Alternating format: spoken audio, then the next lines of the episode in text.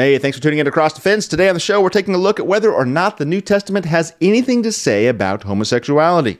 That might strike you as odd, but that is the assertion being made right here in Ferndale by the LGBTQ who want to say, what are all the Christians worried about? Why are they so bothered? Well, let's take a look at their assertion, give it a fair shake, and find out what's going on in the New Testament.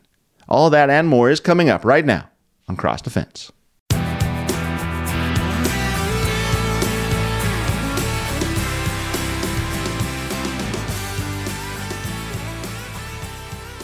If you're going to refer to the Bible, I mean, I know my Bible back and forwards, and I'm a licensed minister, but Yeah. um, that's just it. There's never anything in the New Testament about being. There's never. There's never a word. The word homosexuality didn't come out until a few decades ago. Yeah. Um, you know, and there was never. Um, there's never anything in there about um, being gay or. And it's like they think that we. This is now a new trend, and it's. Yeah.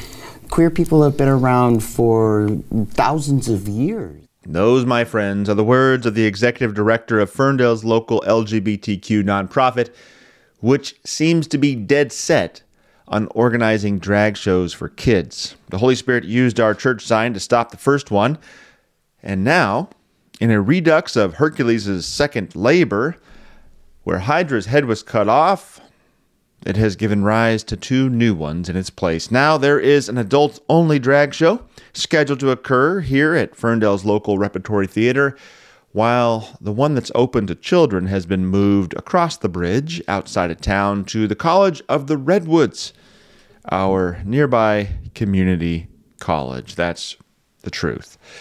Thanks for tuning into the show. This is Cross Defense, where we open the Bible to equip our minds, excite our imaginations, and comfort our souls, all with God's Word. I'm your host, Reverend Tyrel Bramwell, pastor of St. Mark Lutheran Church in Ferndale, California, a congregation that sees clearly the spirit of the age and has not acquiesced to this zeitgeist, but in contradiction to it, joyfully lives in the apostolic traditions, just as they were handed down to us by the initial eyewitnesses of our Lord and servants of his word. Like all confessional Lutherans, we take seriously the inspired words of St. Paul in Romans 12:2. Do not be conformed to this world, but be transformed by the renewal of your mind, that by testing you may discern what is the will of God, what is good and acceptable and perfect. And for this reason, we are actively speaking the truth in love both for and against the proponents of the LGBTQ movement. For the individual souls duped by the lies of the Rainbow Legion, for them, and against that very demonic horde that is marching against God, and therefore taking captive those who should be his people. Today on the show, we're going to evaluate whether the licensed minister you just heard is correct. Does the New Testament have nothing to say about homosexuality? Is that true? Can that be? We will find out. That's the claim being promoted to the local residents of Humboldt County, here where I serve, via our public broadcasting station affiliate. Yes, our PBS affiliate. This is the sort of on the street message that we are contending with today, church. Isn't it? Yes, it is. But first, my friends, we must never forget, never forget, that our battle is not against flesh and blood, but against the dark forces of Satan and his spiritual squad of parasites. We fight for the people under the influence of the devil's lies. That's who we fight for, not against, for.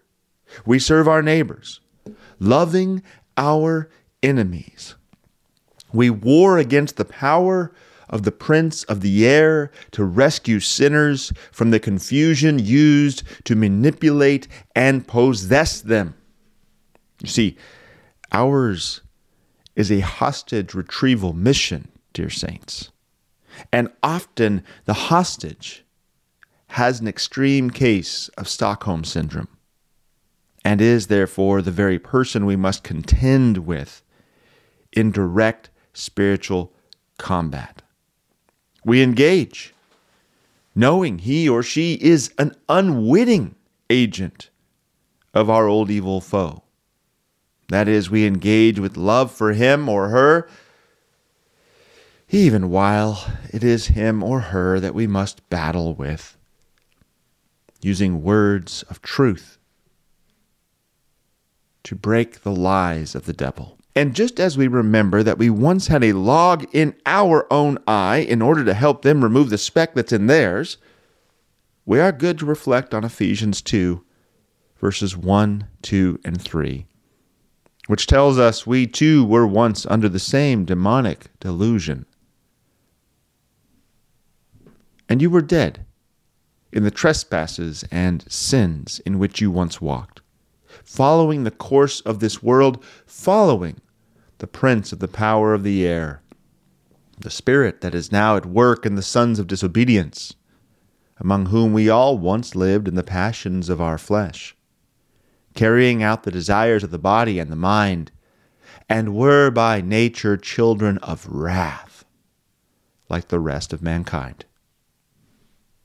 We too, once, were hostages we have been rescued. And now, like little children playing dodgeball, we go back to rescue those who should be on our team, but have been taken captive. Today, this warfare is happening on the battleground, often referred to as identity politics. But we, you and I, are not political agents. Not at all. Ours is a spiritual struggle. I don't know if our human opponents would make the same proclamation, but I'm certain that their ideological leadership, their forefathers in their worldview, declared as much.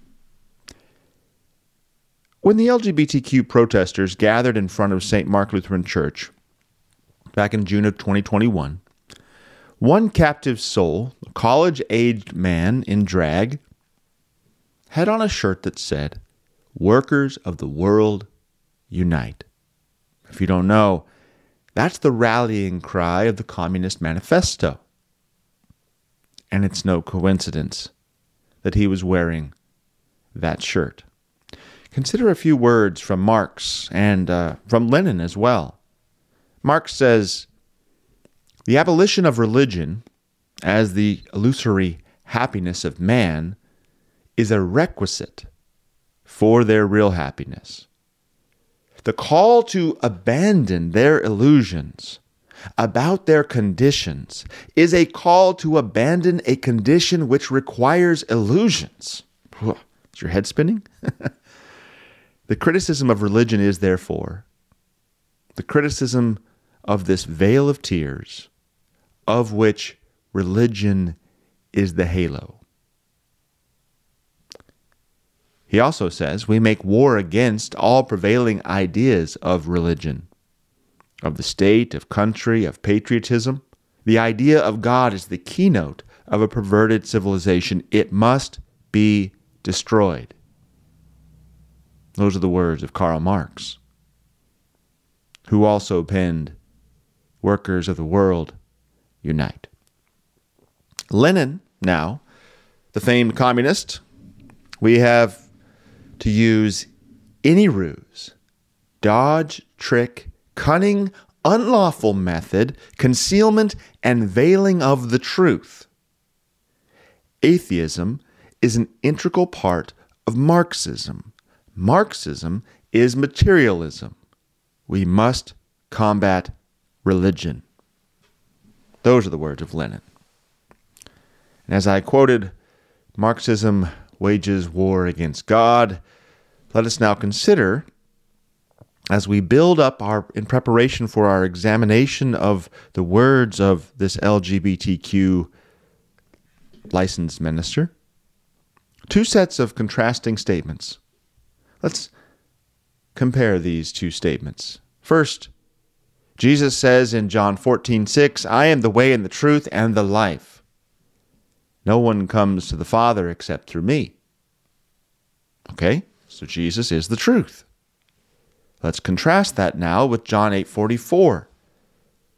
You are of your father the devil, and your will is to do your father's desires.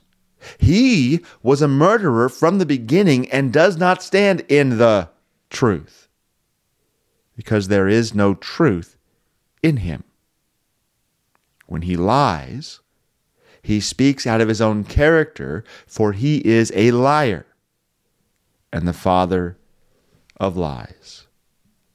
Jesus is the way and the truth, and the devil the father of lies. There is no truth in him. What was it Lenin said that Marxists must do? Veil the truth. By any ruse, trick, cunning, unlawful method, concealment, combat religion. Another set of contrasting statements to, to consider, real quick. We have Jesus as the truth and the devil is a liar. So now consider this 1 Corinthians 14 33. For God is not a God of confusion, but of peace, as one might expect the truth to do, to lead to peace. Lies are confusing. And that's exactly what this Marxist statement says. This is Marx again. Words I teach, all mixed up into a devilish muddle, thus anyone may think just what he chooses to think. Oh, my friends, is that not relativism as we know it today?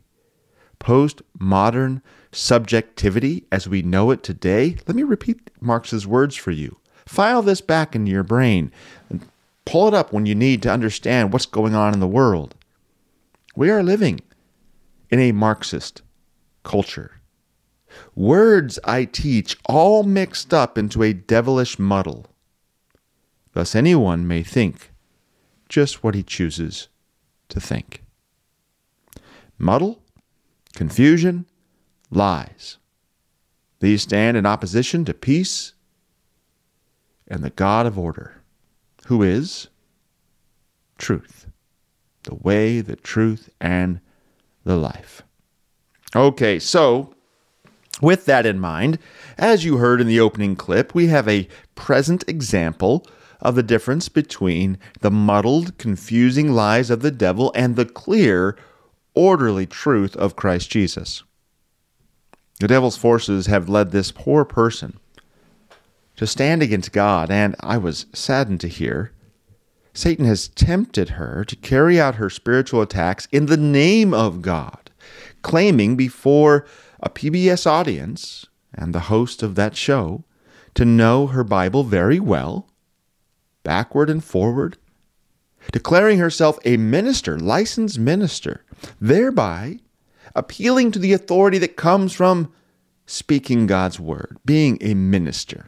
That's why those credentials were thrown out there and then proceeding to state in a muddled way that there's never anything in the New Testament about being gay. That's odd. Kind of thought there was.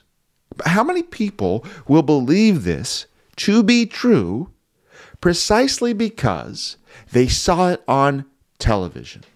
And because, well, to be honest, they want to believe that it's true. If even one person falls for it, that is too many. Here's the clip again. Have a listen.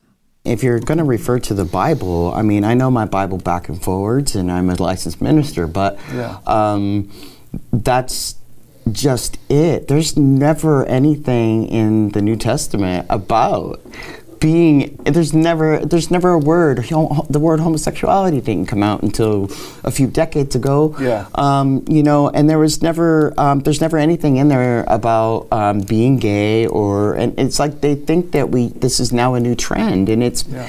queer people have been around for thousands of years so I find Luther's words to be of immense value in this situation and any situation like it. He says, Know that Christ is marvelous in his saints, and beware of judging or condemning anyone. Why? Because they have Christ in them. Unless you see and hear publicly that he speaks and believes against the gospel. Whoever speaks or acts against the gospel, you may freely judge that he is apart from Christ, under the devil. Pray for him and admonish him so that you convert him. It is my prayer and my admonition that this false teacher is converted to Christ would stop waging war against St. Mark and Ferndale and all the neighbors, even yet to come, who haven't even been born yet, who will have to live in this town and this county and in the wreckage that she's trying to unleash on her neighbors. This licensed minister is a false teacher who has spoken and believes against the gospel. The New Testament has plenty to say, plenty to say about homosexuality. But first, we're going to take a break, and then we're going to deal with this other statement that's also made that is false. Is it true that the word homosexuality is only a few decades old? That's the question. Am I am I older than the word homosexuality? Maybe we're dealing with a Mandela effect situation here. We'll take a break. When we get back, we'll find out. Don't go away. You're listening to Cross Defense.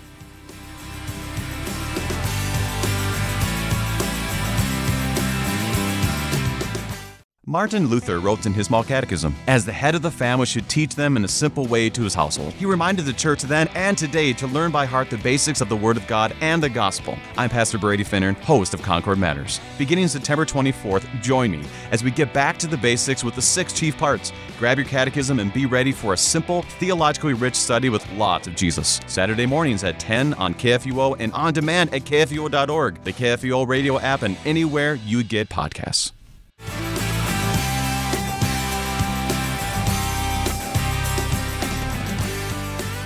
The word homosexuality didn't come out until a few decades ago.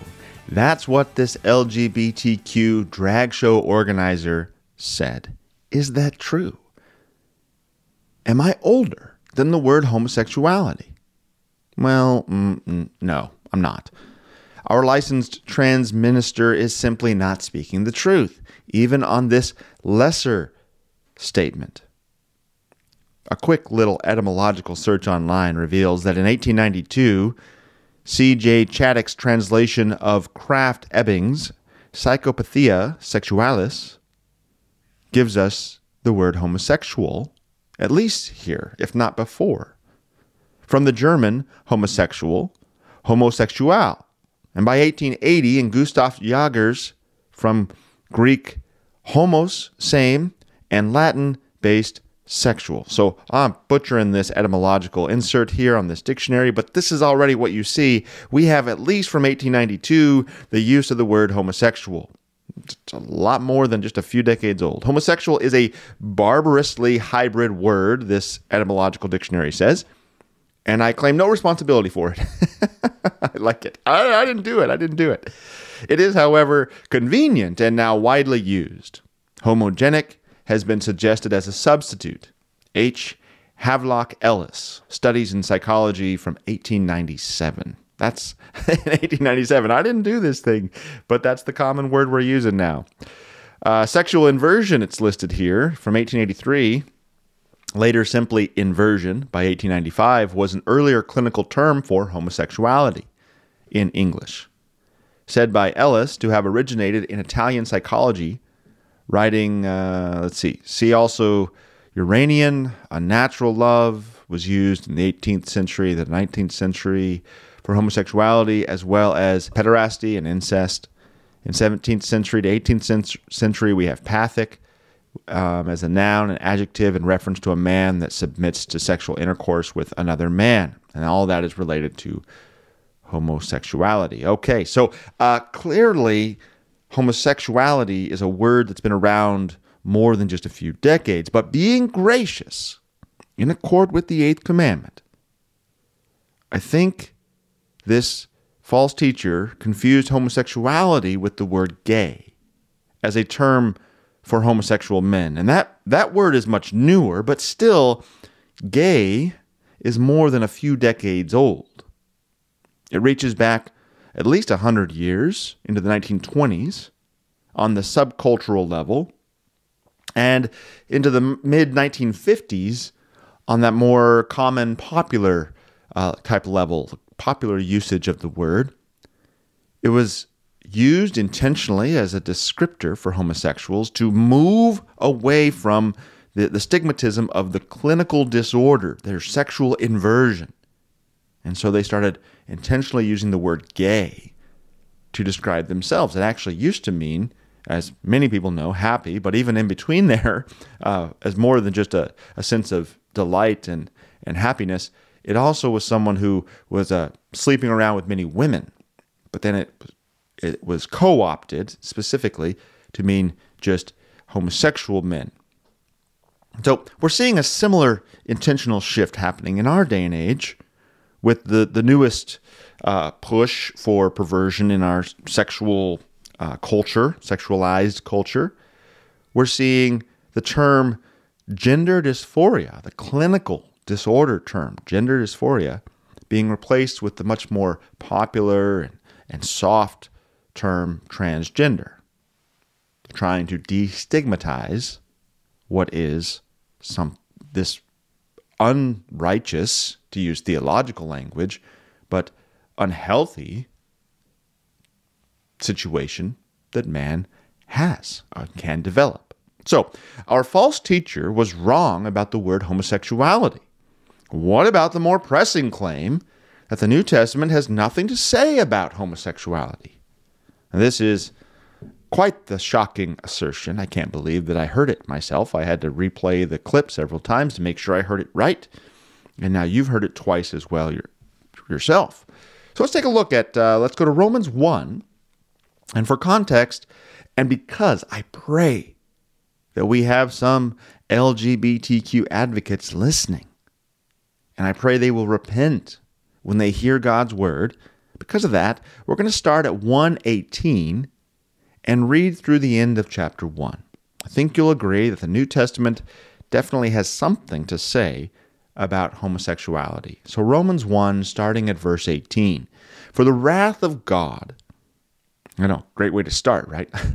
For the wrath of God is revealed from heaven against all ungodliness and unrighteousness of men all ungodliness and unrighteousness of men, who by their unrighteousness suppress the truth.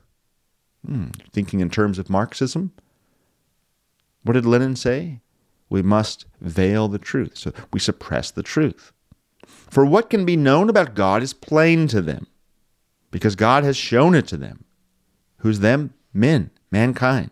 For his invisible attributes, namely his eternal power and divine nature, have been clearly perceived ever since the creation of the world in the things that have been made. So they, men, are without excuse. Mankind has no excuse. For although they knew God, they did not honor him as God or give thanks to him, but they became futile in their thinking, and their foolish hearts were darkened. Claiming to be wise, perhaps on PBS, they became fools and exchanged the glory of the immortal God for images resembling mortal man and birds and animals and creeping things. Therefore, verse 24, therefore, God gave them up in the lusts of their hearts to impurity, to the dishonoring of their bodies among themselves, because they exchanged the truth about God for a lie, and worshiped and served the creature rather than the Creator, who is blessed forever. Amen. For this reason, God gave them up to dishonorable passions For their women exchanged natural relations for those that are contrary to nature. And the men likewise gave up natural relations with women and were consumed with passion for one another. Men committing shameless acts with men and receiving in themselves the due penalty for their error. So we can certainly grant that Paul does not use the hybrid word created by psychologists, homosexuality. But clearly, clearly from this very first passage we've gone to, we cannot agree that the New Testament has nothing to say about same sex relations. In fact, St. Paul tells us that both men and women exchanged the natural use of their bodies, of the opposite sex's bodies, in a burning desire that is a lust for the same sex, which he immediately says is unseemly and due a penalty. So not only does he say it exists, but he also says it's bad. He goes on to say, verse 28 And since they did not see fit to acknowledge God, God gave them up to a debased mind to do what ought not to be done. There it is. They were filled with all manner of unrighteousness, evil, covetousness, malice. They are full of envy, murder, strife, deceit, maliciousness. They are gossips, slanderers, haters of God, insolent, haughty, boastful, inventors of evil, disobedient to parents, foolish, faithless, heartless, ruthless. Though they know God's righteous decree, that those who practice such things deserve to die, they not only do them, but they give approval to those who practice them. Mm. That's a really dangerous place to be in. The New Testament literally describes what is happening today with the LGBTQ. And note that it's not just homosexuality that Scripture condemns as evil. There is a whole list of wickedness, all of which we see being celebrated by the woke Marxists today. And what else does the New Testament say about homosexuality? Turn me, with me, if you will, to 1 Timothy 1. And here we're going to start at verse 3. Just after Paul's greeting to Timothy. He says, As I urged you when I was going to Macedonia, remain at Ephesus, so that you may charge certain persons not to teach any different doctrine, nor to devote themselves to myths and endless genealogies, which promote speculations rather than the stewardship from God that is by faith. The aim of our charge as Christian pastors, speakers of God's Word, the aim of our charge, you Christian, the aim of your charge is love that issues from a pure heart and a good conscience and sincere faith. Certain persons, by swerving from these, have wandered away into vain discussion desiring to be teachers of the law without understanding either what they are saying or the things about which they make confident assertions. There is truly nothing new under the sun. There are still false teachers who desire to be teachers of others, who desire to stand up and be loud and be heard, and then they make confident, confident assertions about stuff that they don't know a single thing about without understanding what they're saying. That's exactly what this false teacher has done. I know my Bible backward and forward. The New Testament says nothing about homosexuality. That's not true. Verse 8 Now we know that the law is good. If one uses it lawfully, understanding this, that the law is not laid down for the just, but for the lawless and the disobedient, for the ungodly and sinners, for the unholy and the profane, for those who strike their fathers and mothers, for murderers, the sexually immoral, men who practice homosexuality, enslavers, liars, perjurers, and whatever else is contrary to sound doctrine. In accordance with the gospel of the glory of the blessed God with which I have been entrusted. It's 1 Timothy 1 3 to 10, 3 to 11. There you go. And here in the English translation of this New Testament passage, we literally have the word homosexuality. But it is English, not the original language. Let's go to the Greek. What does the word say in Greek? And I will probably butcher it because it doesn't roll off my tongue all the time. Because despite what popular opinion may be, I don't really like talking about homosexuality that much. Arsenokoitos is the Greek word. That's the word for men who have sex with other men in the Greek from the first century and beyond. Those we would call homosexuals today. It's specifically, specifically the word for the active man in that unseemly sexual act. The one who is doing the act to the other man. Now, does the New Testament say anything about homosexuality? Without equivocation. Absolutely, it does.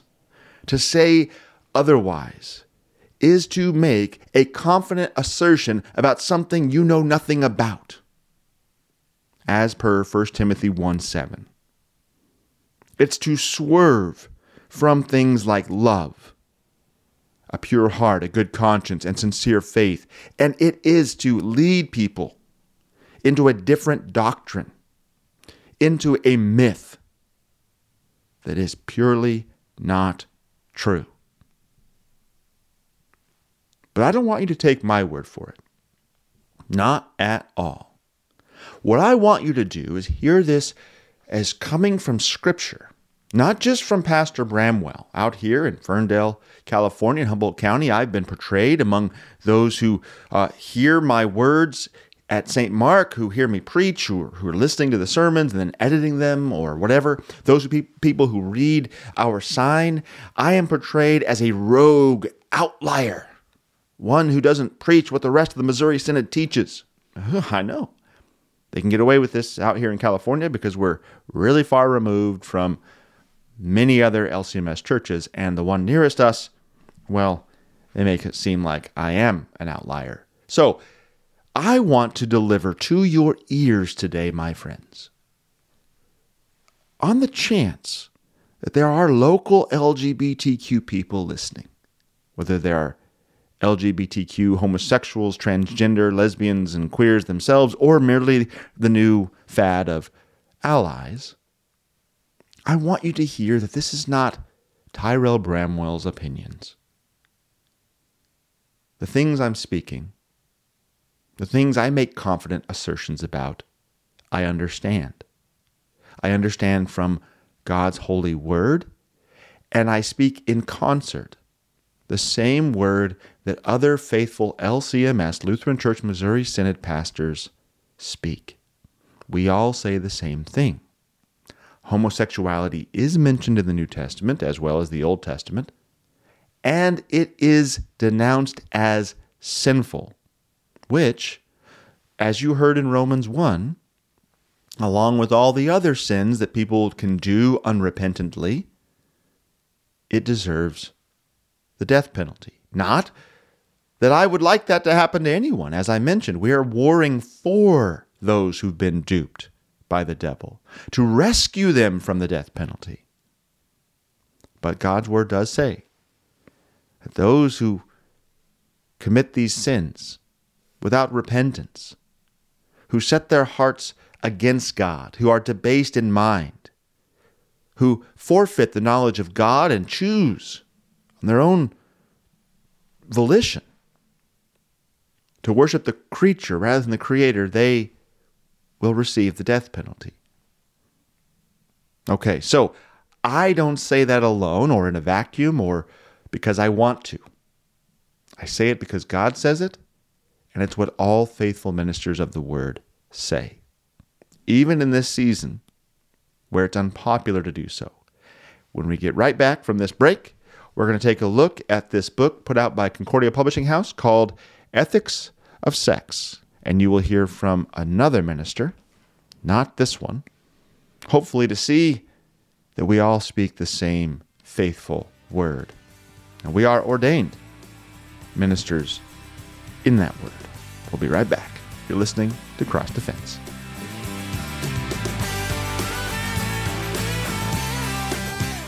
Hello, friends. I'm Pastor Phil Booe, host of Thy Strong Word.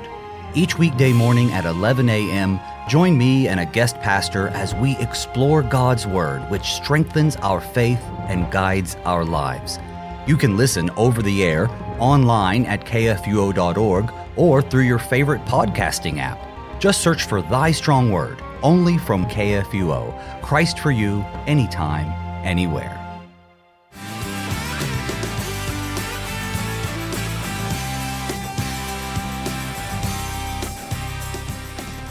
Okay, so we do have this great resource at our disposal put out by Concordia Publishing House, the publishing house of the Lutheran Church Missouri Synod, titled From Taboo to Delight Ethics of Sex.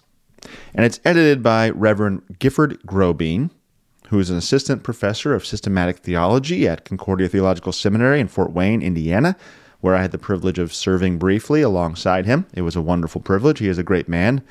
And uh, he holds a PhD from, just in case you're keeping score, the University of Notre Dame. For those who like, you know, that means something. He's a pastor in the church. That's the most important thing. And uh, the chapter entitled, uh, what is it called? Uh, Biblical Response to Homosexuality was written by another pastor, Reverend Tom Eckstein, who, as at the time of the publication of this book, was pastor of Concordia Lutheran Church in Jamestown, North Dakota, and second vice president of the North Dakota District of the Lutheran Church Missouri Synod. During his service, he ministered to people struggling with unwanted homosexual attraction. And this is what he learned and from them and how to approach them. And he has some wonderful words of wisdom for us. He will bring up uh, exactly what the New Testament has to say about this sexual behavior. He's also going to bring up some of the arguments against it and then refute them, which is a wonderful resource. And he is going to probably round out the rest of the show and leave us with the gospel the gospel for all sinners, even those who struggle with homosexuality. So let's get right into it. This is uh, what Reverend Eckstein has to say the New Testament teachings on sexual behavior. Huh. So the New Testament has enough in it about homosexuality that there's a whole section in this book titled New Testament Teachings on Sexual Behavior. We are now ready to examine the New Testament Gospels and note what Jesus has to say about homosexuality. Christians who wish to affirm homosexual behavior within committed relationships are quick to point out that Jesus never condemns homosexual behavior. In fact, Jesus never mentions homosexual behavior at all. They thereby conclude that Jesus is indifferent regarding homosexual behavior or that he maybe even affirmed it but the problems with this are obvious when one considers the witness of Scripture as a whole. Below are the following reasons why Jesus condemns homosexual behavior. Number one, Jesus' silence on homosexuality does not mean that he affirmed it. Jesus never mentioned bestiality, which is mentioned in Leviticus 20, 15 to 16, incest, Leviticus 18, 6 to 18, or the abuse of people with physical disabilities, Leviticus 19:14. Does this mean that Jesus would tolerate or even affirm such behaviors? So just because Jesus doesn't specifically bring up bestiality, incest, and physical abuse of people with disabilities, does that mean necessarily that he affirms that behavior? No, no, it doesn't. Two, the Jewish culture of Jesus' day condemned even consensual homosexual behavior between adults. Therefore, Jesus did not need to address that sin within the Jewish culture. In addition, if Jesus had affirmed homosexual behavior, we should find evidence of him condemning the views of his own people, since he never hesitated rebuking and correcting them on other issues where he disagreed with them. Jesus was not shy about telling those who were Jewish where they got things wrong when they looked back into the law. And so, if this was one of those things where the Jewish leaders, the Pharisees and Sadducees, the, the, the muckety mucks of the day got it wrong, Jesus certainly would have condemned them for it, and we would have a record of that. Three, Jesus' use of Genesis 1 and 2 in Matthew 19, verses 1 to 12, shows he viewed the creation account as a commentary on God's will for human sexuality.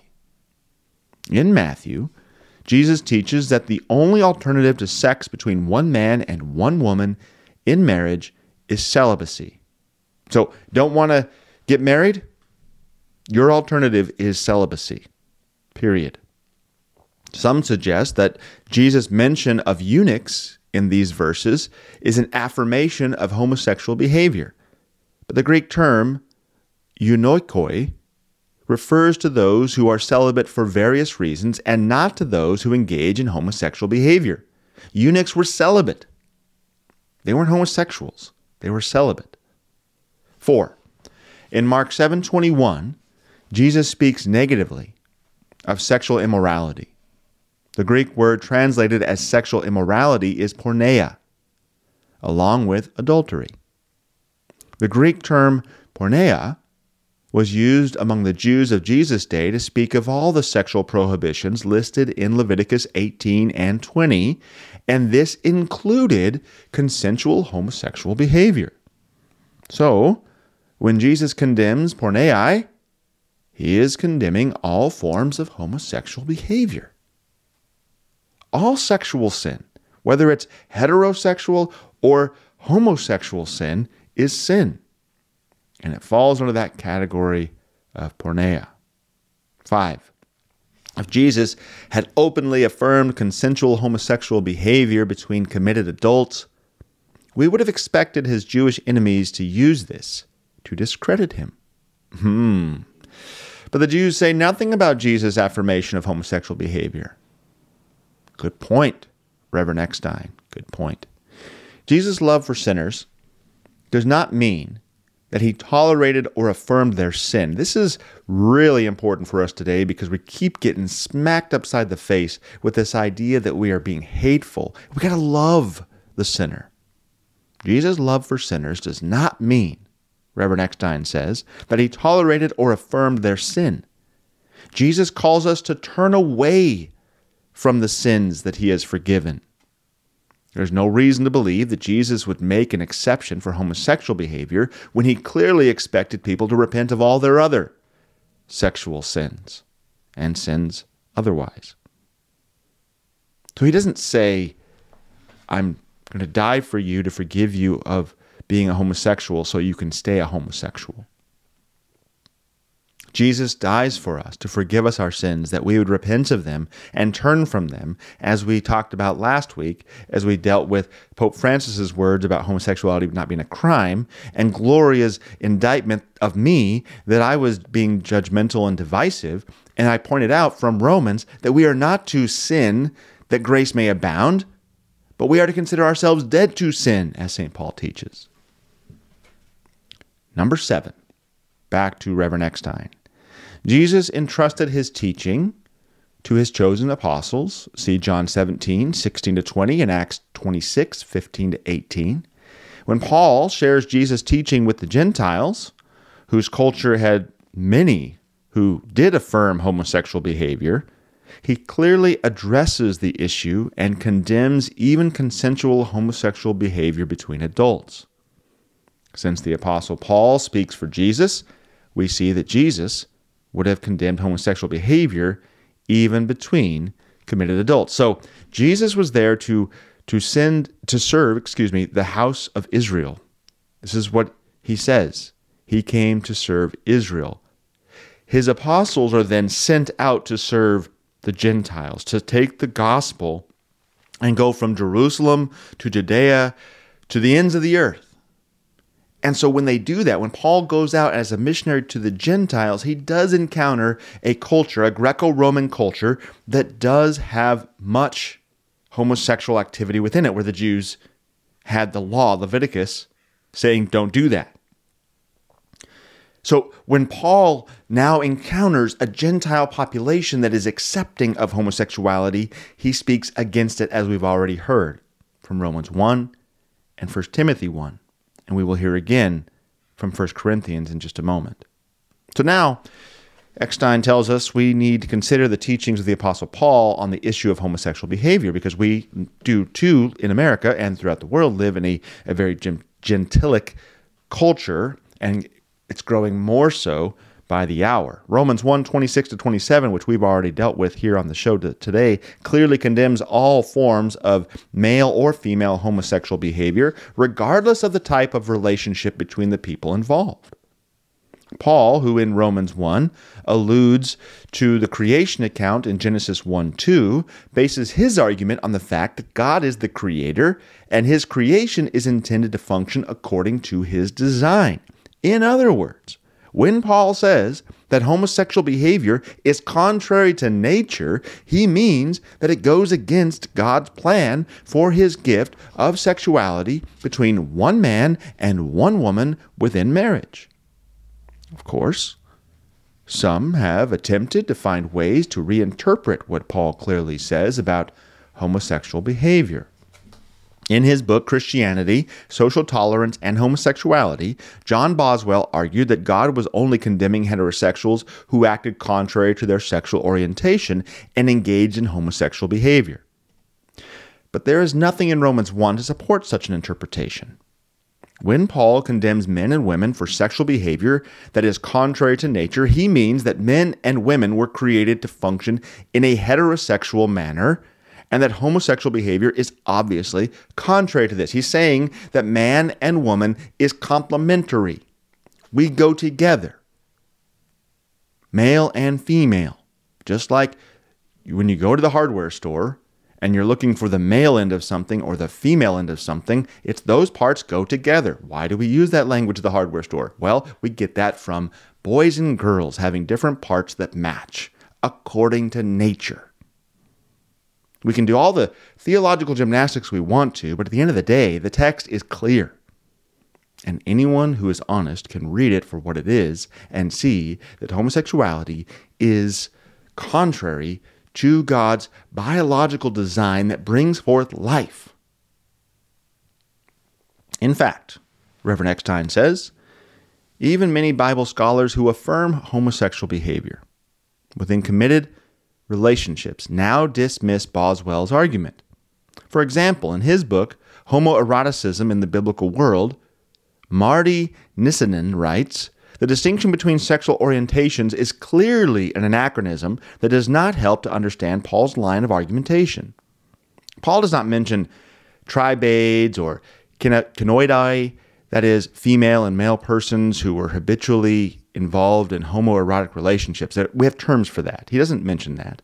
But if he knew about them, and there is every reason to believe that he did, it is difficult to think that because of their apparent orientation, he would not have included them in Romans 1 26 to 27. It is essential to notice that Paul speaks of homoeroticism precisely as a practice. For him, there is no individual inversion or inclination that would make this conduct less culpable. Nothing would have made Paul approve homoerotic behavior. Clearly, Paul, to whom marriage was the only acceptable venue for sexual life, could not have approved of any same sex interaction that even resembled sex between a man and a woman. And that is from someone, a scholar, theological st- scholar, who affirms homosexual behavior. And he is honest enough to recognize that Paul didn't, and that Paul mentioned it in the New Testament. in addition, in his book, Homosexuality and Civilization, Louis Crompton responds to Boswell's argument with these words Some interpreters, seeking to mitigate Paul's harshness, have read the passage as con- condemning not homosexuals generally, but only hom- heterosexual men and women who experimented with homosexuality. But such a reading, however well intentioned, seems strained and unhistorical. Amen to that. Nowhere does Paul or any other Jewish writer of this period imply the least acceptance of same sex relations under any circumstances.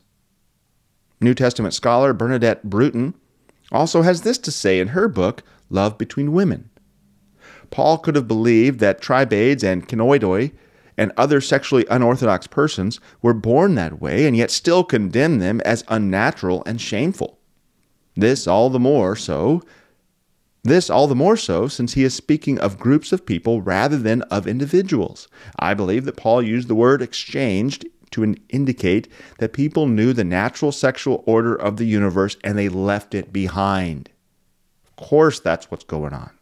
Paul is condemning all forms of homoeroticism as the unnatural act of people who had turned away from God. Some also try to argue that Paul was not condemning homosexual behavior within a committed relationship, but only lustful homosexual behavior between people who did not love each other and did not have a committed relationship. But such an interpretation, Reverend Eckstein says, is completely foreign to Paul's argument and ignores the wider witness of Scripture which teaches that the only place where God approves of sexual behavior is within marriage between one man and one woman. In other words, homosexual behavior is always sinful and is not made into something that God calls very good from the creation account, simply because the people engaging in the behavior are consenting adults who have a committed relationship.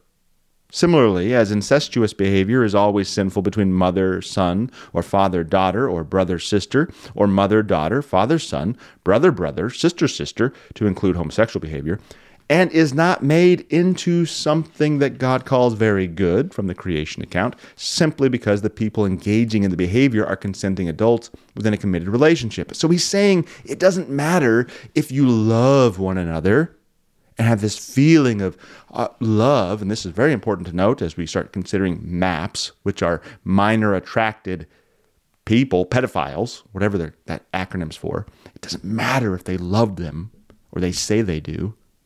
It's not right. It's a sin. So let's jump. We're running out of time. Let's jump down here to where Reverend Eckstein says Paul also condemns homosexual behavior in 1 Corinthians 6 9, where he uses the Greek word arsenokoitos, from the Greek word arsen, which means male, and the Greek word koita, which means bed, to refer to men who have consensual sex with other men. The Greek word arsenokoitoi is not found in any other Greek literature of Paul's day. So some scholars have been curious about this word's origin. But most scholars now agree that Paul likely coined this word based on the Septuagint, that's the Greek translation of the Hebrew, of Leviticus 18:22 and 20:13 in order to show that Paul Paul the apostle was not offering his own opinion just as Pastor Bramwell doesn't offer his own opinion or any pastor but simply was confessing the teaching of scripture regarding this sinful behavior. We also find the same Greek word used by Paul in 1 Timothy 1 8 to 11, as we've already discussed on the show this morning, where he clearly condemns homosexual behavior. Finally, some Christians who wish to dismiss what Holy Scripture clearly teaches about homosexual behavior will resort to poor analogy arguments in order to suggest that we need not take the Holy Scripture seriously regarding the issue of homosexuality. Okay, so I'm going to stop right there because we're running out of time. Note something here that's really important